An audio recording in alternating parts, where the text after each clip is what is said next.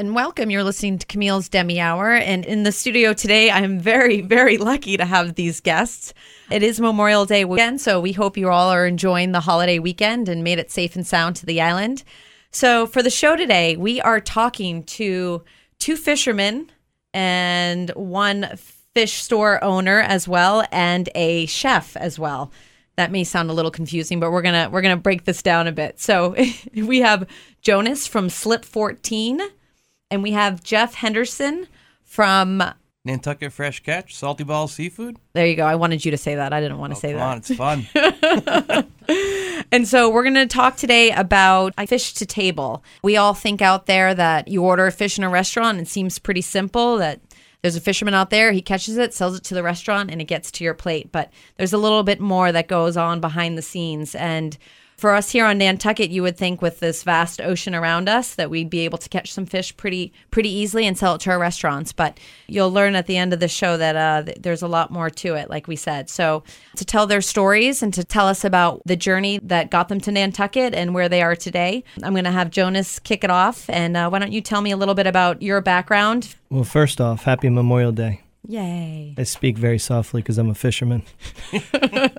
But no, in all seriousness, um, Nantucket's a pretty unique place, um, especially for food and the quality of fish you can get around Nantucket. Um, one of the problems is how do you get that fish to the restaurant and have everything be legal and make sure that it's fresh and handled.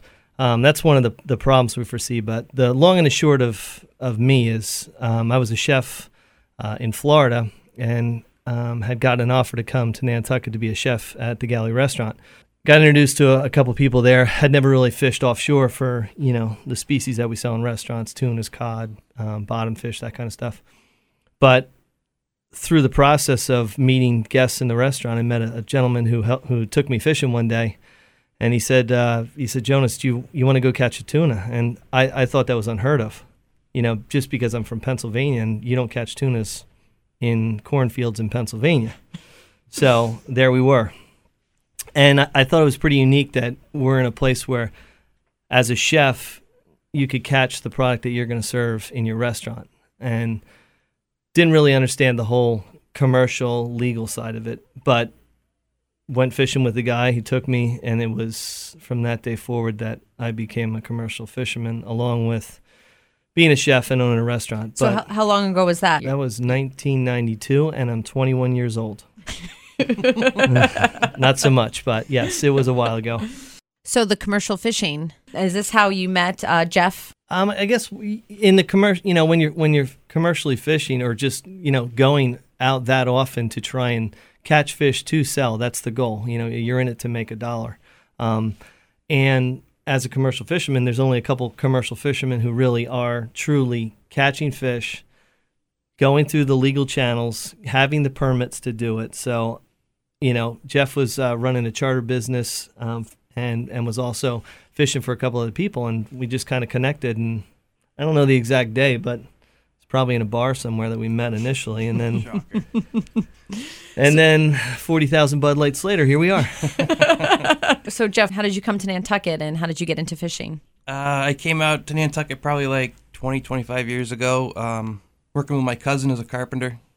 You know, back in the, the bigger boom, I guess, if there's such a thing, it's still booming, I guess. But um, we started doing that. And then uh, in the winters, I started uh, commercial scalloping. And doing that, you know, we are always, everybody's looking for a way to get a better price for their product. So, I started to try to, you know, figure out the whole logistics and getting behind wholesaling my own product. So I went and got all the licenses, and and that's how I went about getting involved with the wholesale business. And were you selling first to Nantucket or Boston area? Where were you selling? It was first. It was with the bay scallops. You know, it was just trying to get them off the island and get them get a better price for, you know, my own my own stuff at first and mm-hmm. doing it in the legally ways. And how long did it take for you for that process to happen? How long have you been registered? It's still in process. it, it changes all the time, you know. The regulations new change. regulations, mm-hmm. new rules, and all stuff coming up. So I think one of the, the, the toughest problems is is it's it's easy enough to go catch a fish. It's it's harder to have that fish go through the channel to to get to the table in a restaurant.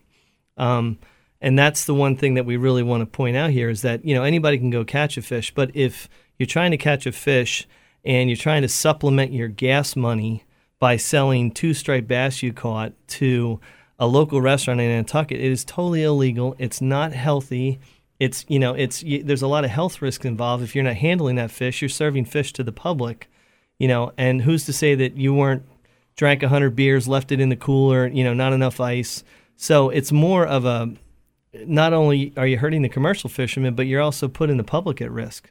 So that's the one thing that we, you know, we really try to focus on and and the commercial guys kind of get a bad rap, but it's more about the guys who are trying to, you know, make up some extra money to pay for the fuel or they think it's this, you know, that it's just that easy to take a fish and sell it to ABC restaurant on Nantucket and it's it's not legal and it's not right. It it it hurts the fishermen and it hurts us on the other end with the buying because then the permitting, the, the, the all the things that go through that the fishermen have to do cost money. So that's in the end, the consumer is is paying for it in the end. Um, and that's just one of the key things that we we try to you know make sure that me as a commercial fisherman, also being a chef and owning a restaurant, is that I hold all the federal permits, all the state permits you know the tagging of all these fish has to be done, reported. It goes to the state. It goes to the feds, um, and that's one of the, the, the most important things is that it's done the right way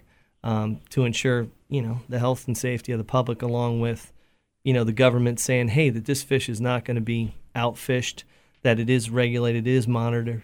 Um, so that that's kind of one of the, the the hardest things. And being in Nantucket, there's only you know a certain amount of species that you know you can really target and sell commercially due to the you know the viable selling of that product and how much product can you sell here. So i mean jeff knows a lot more about the actual you know big volume of it because that's kind of what he handles is is the guys who come from the cape or come down and fish the waters around nantucket provide nantucket with a portion of that catch but then also take it to hyannis and sell that catch over there. So you know they're trying to, to do the right thing and keep the fish local but they also have to you know sustain their you know permitting and their their catch quantity and if you're just tuning in this is camille's demi hour on nantucket's npr station and we are with jonas baker from slip 14 and jeff henderson uh, both commercial fishermen here on the island of nantucket jeff henderson as Jonas just was mentioning, the the different fish species that we catch in um, in around Nantucket. What can we catch now?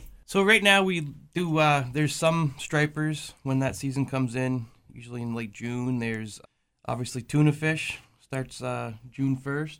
Um, fluke season, we'll have we'll have some dayboat fluke if the guys are able ever, ever, able to land here. If we get the pier fixed in time, you know, and get some landings of some fluke, the guys do some uh, small draggers come in with the fluke here. Um, there's conch fishery.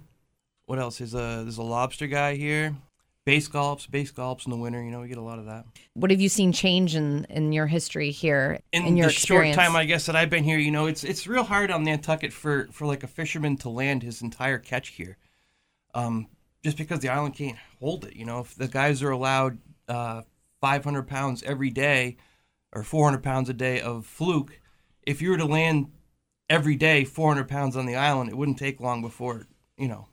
Where are you going to sell it all? Right. So I mean, they have to get it off the island somehow, either by a buy boat or you know sell it, drive their boats directly to the Cape themselves. And where in the Cape are we talking? Hyannis. Uh, Hyannis, New Bedford. New Bedford. Yeah. I mean, there's there's days of my wife's grandfather harpooning swordfish three miles off of you know the backside of Miacomet here. You know, just poking around in his boat. Oh, there's a swordfish.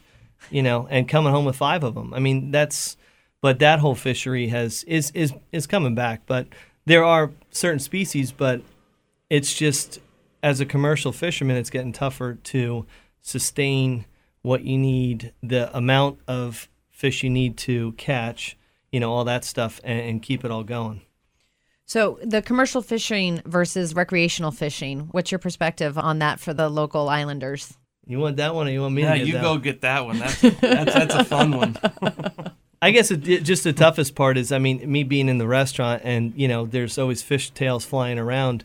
Um, I guess the most important part in the sus- sustainability side of it is Nantucketers who, you know, and I guess anyone else, but I'm, I'm only talking because I hear the stories here, is take what you need. Everything else give back, you know, to the ocean because um, if you caught a tuna that's 200 pounds um, and you caught it on a Monday and your regulations say you can catch another one on Tuesday, another one on Wednesday, do you really need 600 pounds of tuna at the end of the week for you and your family? You know, when a guy who's trying to sustain and be a commercial, you know, tuna fisherman is this, or you know, striped bass. I mean, you know, you're allowed. Well, the regs are totally changed this year, but in, in previous, it was it was more of an an abundance. If you really like to fish, then fish, but return the fish and take what you need. Um, you know, it's kind of and that that led into the fact of well, if I'm allowed three fish, take one fish from my family, sell two backdoor to you know Monkey Bar restaurant, you know whatever. Hey, I worked at that place. I, I know you did. I heard that. Um, so that's you know that's kind of my whole thing is that you know it, it's if there's a guy on Nantucket who is commercially fishing for striped bass and all these recreational guys are backdooring the fish to the restaurants, um, you're in essence, you know, hurting the guy who's trying to do it legally because he might have been able to get seven dollars a pound. Now he can only get four dollars a pound because you know there's just not the market. So the market gets flooded, and you know it's just it's a trickle down theory, but you know it's just trying to do the right thing. Well, I am in the restaurant industry and I do hear about what's endangered and what you should or shouldn't eat to kind of protect that type of fish, but you don't really hear about what they should and shouldn't do in regards to the parameters of those regulations. And not everyone always does the right thing. I think it's more of, you know, oh, I can get five fish, I'm going to go get five fish, you know, and when I'm going to freeze it. And then all of a sudden 3 days later you end up with a freezer full of fish that, you know, it's you couldn't eat in 3 years. yeah, I, and I they're long winters here, though. they're long winters. I mean, I think you know, for the most part, people who are conscious of you know the fact of of the regulations and you know what what what actually how it's affected. It's like anything else. You have to kind of do your homework to know you know where you know the moonfish from Hawaii. You know why is that so endangered? Why shouldn't you eat tilefish because of the merc you know levels or all these things that people just jump on the bandwagon. You're like, well, you're jumping on, but do you really know what you're jumping on? Um, you know, and the the fact you see, you know, harpoon swordfish on somebody's menu on, you know, Nantucket or the Vineyard, that's almost a thing of the past. and the fact that it was fresh, negative, probably like 30 days fresh, because if, you know, that's just what these longliners go out and they fish for 20 days at sea, they pack it in ice you know, but unless you knew that how that goes, you'd think, oh, some guy got in his rowboat and rowed off of, of Provincetown and stuck a, a swordfish there and brought it back and we got it in Chatham. Oh boy, isn't that nice? you know, and it, it doesn't really play out that way. Well, what about when it says day boat? How do you define day boat cod or? Day boat's a weird one. Um, like the sc- the sea scallop industry has day boats and they have trip boats. So a day boat is a smaller limit, um, and they're allowed. It's per landing you know, they, they can go out for a couple days, but they're allowed a smaller catch amount, which gets them back to the dock quicker. Mm-hmm. So usually, like a dayboat scallop is, you know, within 24 hours to the dock. And what about diver scallops? Ah, that's a good one. Are they really going down there and so, getting them? yeah, but it's like a half of one percent are actually diver scallops. It's a, it's like a, it's like this thing that's there, but it's really not.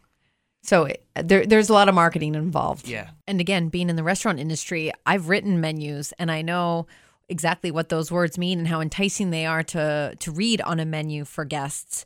So uh, I guess we take ownership because we don't even know that these things aren't even true necessarily. I would think that you know the traceability thing that we're all you know this cheese was made in so and so's farm and it was blah blah blah. You know they're they're starting to get into that with fish because of the fact that some guy says that this is a harpoon swordfish. Well, great. Well, show me the tag from the boat. Then he shoots it with his little, you know, barcode gun, boop, and then it gets traced over here. Like the main the Mainers are doing that a lot with like you can follow your lobster, you know, right. that, that, that type of thing. Oysters have those tracking codes on them, but they're also a little bit more perishable. I know when I worked in the restaurant and I was checking oysters, those bags are all marked. There's a there's a bunch of companies coming out now that are working on traceability, you know, with barcodes and you know, some of them you go up to the fish counter and scan a barcode and up on your phone pops the fisherman with his picture and you know there's your fish that's the fish you know and it's coming to where that'll be And that's good. Yeah. Yeah, that's it's great. I mean, you can see where your Coca-Cola Sure. bottle came from. I'd rather like to know yeah, where that's the got a born on date. What is my why, why doesn't your godfish that may be endangered that you're eating right now? Right. And that that's one of the cool things with, with like we were saying, you know, it's me commercially fishing on Nantucket. I can, in fact, sell it, you know, through my federal permits, and in fact return that fish to me from who I sold it, you know, who I who I sold it to, and sell at my restaurant. Somebody says, "Hey, you know, is the tuna fresh?" I'm like, "Well, how fresh is this?" And you show them a picture of it, you know, or you know, it's like this is this is where it came from, and just the fact that's kind of been one of the things with Nantucket is that there's another another restaurant owner who fishes commercially and you know has the permitting and that um, so it's kind of nice that that you're kind of known as a place to go for fresh fish on your plate you know Being on Nantucket, you would think that this is an easy situation that we can just go out, catch fish, and sell it in a restaurant. But obviously, we're learning that it's not that simple. Again, if you are tuning in and just listening to our program, this is Camille's Demi Hour. We are on Nantucket's NPR 89.5, and we have Jonas Baker from Slip 14 and Jeff Henderson, who is now selling some of his fish out of Bartlett's farm. So we are talking about the fishing industry and what goes on behind the scenes. Everything. There's a lot of beer drinking. Oh, you guys are just proving that true every single question. That's just to kill the pain. But no, there's uh, you know, we go out, we catch the fish, we uh, we bring it back. Um, most of the tunas we have, we do we uh, we tag them, report them into the government, take them into the facility, which is you know, all controlled by the government and all HACCP approved and inspected by all these government people, and then we process the fish there and then distribute it back to the restaurants. What's your percentage of island clients versus off island clients? Wholesale customers. Stuff, well, in the summer I do all everything on the island here, you know, and, and it's a lot of bringing fish in here, and then in the winter it's obviously you know exporting bay scallops off.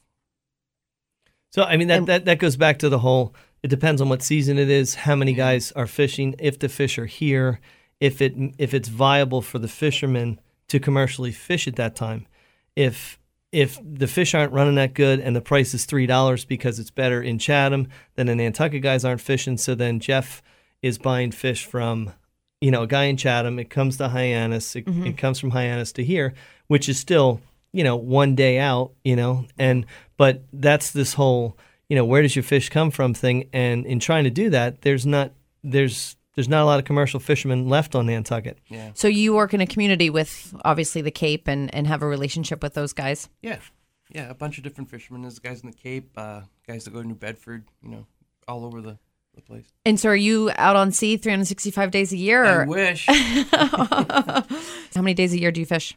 I don't know, maybe 50, 40, 50, I guess. Your crew is how many? Two of us. Two of you. Yep. That's It's fun. amazing. It is fun, and that that's the, you know, that's the thing is that, as a chef, being able to afford a boat and then being able to have the time and that to go fish for the fish that we, you know, that we serve, and Jeff may take part of that fish, and if we go to the canyons and catch elephants, um, it makes more sense for us for a couple hundred pounds worth of fish to bring them to Nantucket because the market can sustain, you know, sustain it, and the fact that fuel prices, I mean just like you're saying, it's it's it's a matter of okay, are you looking at fishing as a business and as well as putting it, you know, fish to table? You know, as much as I want to do that, if I'm paying eighteen dollars a pound to get a fish and it's costing me thirty five dollars a pound for me to go catch it, that's not really a good business deal. Right. So that's what we're saying. It, it's it's what's the market bearing? How much is it paying? Are the fish there? You know, that's kind of the, the tough part about any community, and that's why a lot of times you might get salmon from the west coast because the salmon pens in Maine aren't you know producing or they're holding back there because they're not getting a good price. It, it's a huge juggle, and that's the one thing. I mean, it, it happens with everything: soybeans, corn. It just it, you you hear about that more than you do with the fishing side. But you kind of have two things going against you the seasonality and then being overfished in this part of the country, which I would think would be high demand for good quality fish. There's a lot of regulations also, you know, with the regulations on like the codfish right now, they've shut down all of Gulf of Maine. So, you know, that just makes it unviable. And what caused that? ask the, the scientists who've got that all figured out apparently. I'm I I don't even want to get into that one. So for the listeners, what do we, what do we think? Maybe pollution? Is it I, I mean, I don't, I don't know. they're not Science. they're not migrating in the area anymore? Science. so it's it's hard to it's hard to take a fish count, and I'm just going to keep it real general. It's hard to take a fish count of where these fish are, what they're doing, unless you drain the ocean. You could say, you know, in a field, you could say there's 20 cattle, and obviously we can't sell these cattle. You you can't slaughter any cattle right now because we can see 20 20 of these cattle.